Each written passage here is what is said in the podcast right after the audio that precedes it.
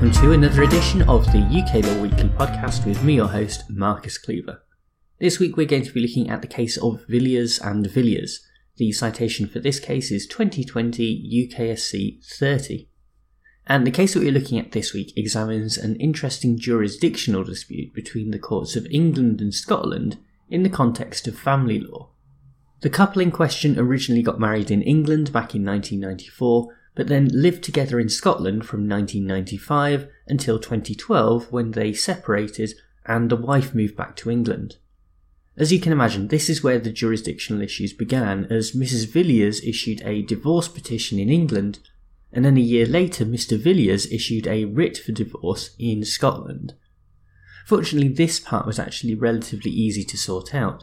The parties had last lived together in Scotland, and so the divorce case was assigned to that country.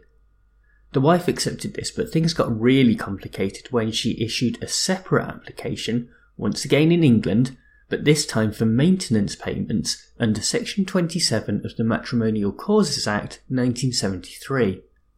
The husband once again felt that the English court should not have jurisdiction in respect of this application either, and argued as such in his application to stay or dismiss the wife's English application for maintenance. When the case came before the English High Court, the judge found in favour of Mrs. Villiers and made an order for maintenance to be paid.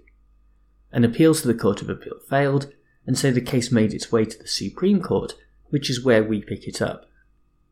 As we get started, I think it is most important to try and understand the legal context that the judges are operating in. Lord Sales begins by noting that the EU legislation concerning jurisdiction in cross border cases considers divorce and maintenance to be two separate questions. The maintenance regulation, known officially as Council Regulation Number 4 of 2009, establishes its own interstate jurisdiction regime on this subject. Meanwhile, Schedule 6 to the Civil Jurisdiction and Judgments Maintenance Regulations 2011 takes that EU maintenance regulation and applies it so as to allocate jurisdiction for intrastate cases within the UK. At this point, it is also worth noting the difference between interstate and intrastate. Interstate means between different countries, so the maintenance regulation applies across the UK, France, Ireland, the Netherlands, etc.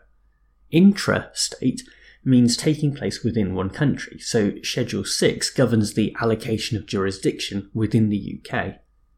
I know the two words sound very similar, so I will do my best to elocute each of them as and when they come up. Anyway, the first substantive argument made by Mr. Villiers was that a maintenance order can only be made if it is governed by both the maintenance regulation and Schedule 6. In other words, the English court only has jurisdiction for cases that have an interstate dimension to them. Lord Sales and the other justices were not impressed by this argument and agreed that this was not the case. The reason that Section 27 talks about both the maintenance regulation and Schedule 6 in the context of making maintenance orders is because it ensures that the legislation covers the full range of interstate and intrastate cases. It does not have the effect of limiting jurisdiction to one or the other. The second issue that came up was to do with the principle that has the Latin phrase forum non conveniens. This literally translates as a forum that is not convenient, and gives the court the discretion to dismiss a civil action if there is a more appropriate jurisdiction where the claim could be heard. It was questioned whether the courts of a member state retain this discretion under the present legal regime, with the husband arguing that the English court could exercise this power if it so chose. However, all five justices once again disagreed with this and used case law from the Court of Justice to support the assertion that the English courts did not have the discretion of forum non conveniens. The impetus behind the regulation is that the person who is claiming maintenance should have the power to choose a jurisdiction. Schedule 6 maintains this for intrastate cases as well, so in the end, there are no circumstances whatsoever where the courts have the power to dismiss a case on these grounds. For the third point, it was simply held that the making of the 2011 Civil Jurisdiction and Judgments maintenance regulations was within the power of the Secretary of State. The fourth argument, though, was where the justices finally split, and the point of dispute was whether the maintenance application was a quote related action end quote to the divorce proceedings in line with Article 13 of the Maintenance Regulation. If the divorce and the maintenance are held to be related, then the court would have the power to stay or decline the current maintenance application by the wife. I think that for the average person on the street, these two actions clearly are related, because Mrs. Villiers would not be applying for maintenance had it not been for the divorce. This was also the position taken by Lord Wilson, who adopted an interpretation of the words related action that was broad and based on a common sense approach. However, Lord Wilson was on his own as the majority took the opposite view and held that the two actions were not related.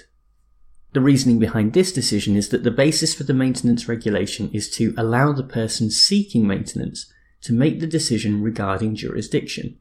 Allowing the English courts to step in and affect that choice would undermine that ability. Furthermore, it was held that when talking about related actions, the actions in question are claims for maintenance, and so it is not possible for a divorce to be a related action, as that in itself has nothing to do with maintenance. As a result, the husband's appeal was dismissed by a majority of 4 to 1. Overall, I'm not exactly convinced by the arguments made by the majority in this decision, and I'm not sure if other people who come across this case will be either. It seems like the majority decided early on that the maintenance regulation does not allow for any interference with jurisdiction whatsoever, and we're not going to balk from this come hell or high water. We got a hint of this early on in the discussion around forum non conveniens. In this context, it felt more appropriate that the doctrine would have to play second fiddle to the regulation. The legislation is more formalised and supported by EU case law. Nevertheless, I think it still raises important and unanswered questions about how quick we should be to dismiss these doctrines. As we moved on to the more finely balanced final ground of related actions, the position of the majority only seemed to become more entrenched, as they could not envision a world in which jurisdiction is challenged. The argument that the divorce is unrelated to the maintenance application just doesn't make sense, and it seems like Lord Wilson is the only one who is prepared to break from the orthodoxy. Even outside of the language used, ask yourself in practical terms how sensible it is to have a divorce going on in Scotland and maintenance proceedings progressing in England. After the Supreme Court has failed to exercise its faculty of logic in this case, the hope now has to be that this decision, alongside the upcoming changes following Brexit, will prompt a rethink and a change in the law from the government. There is no reason why the default position cannot still be that the person seeking maintenance can select a jurisdiction. But that should not be the be all and end all.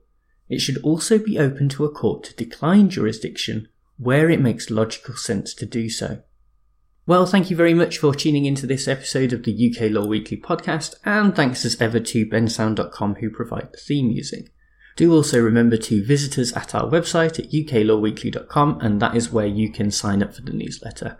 I'll be back with another case next week, but for now, bye!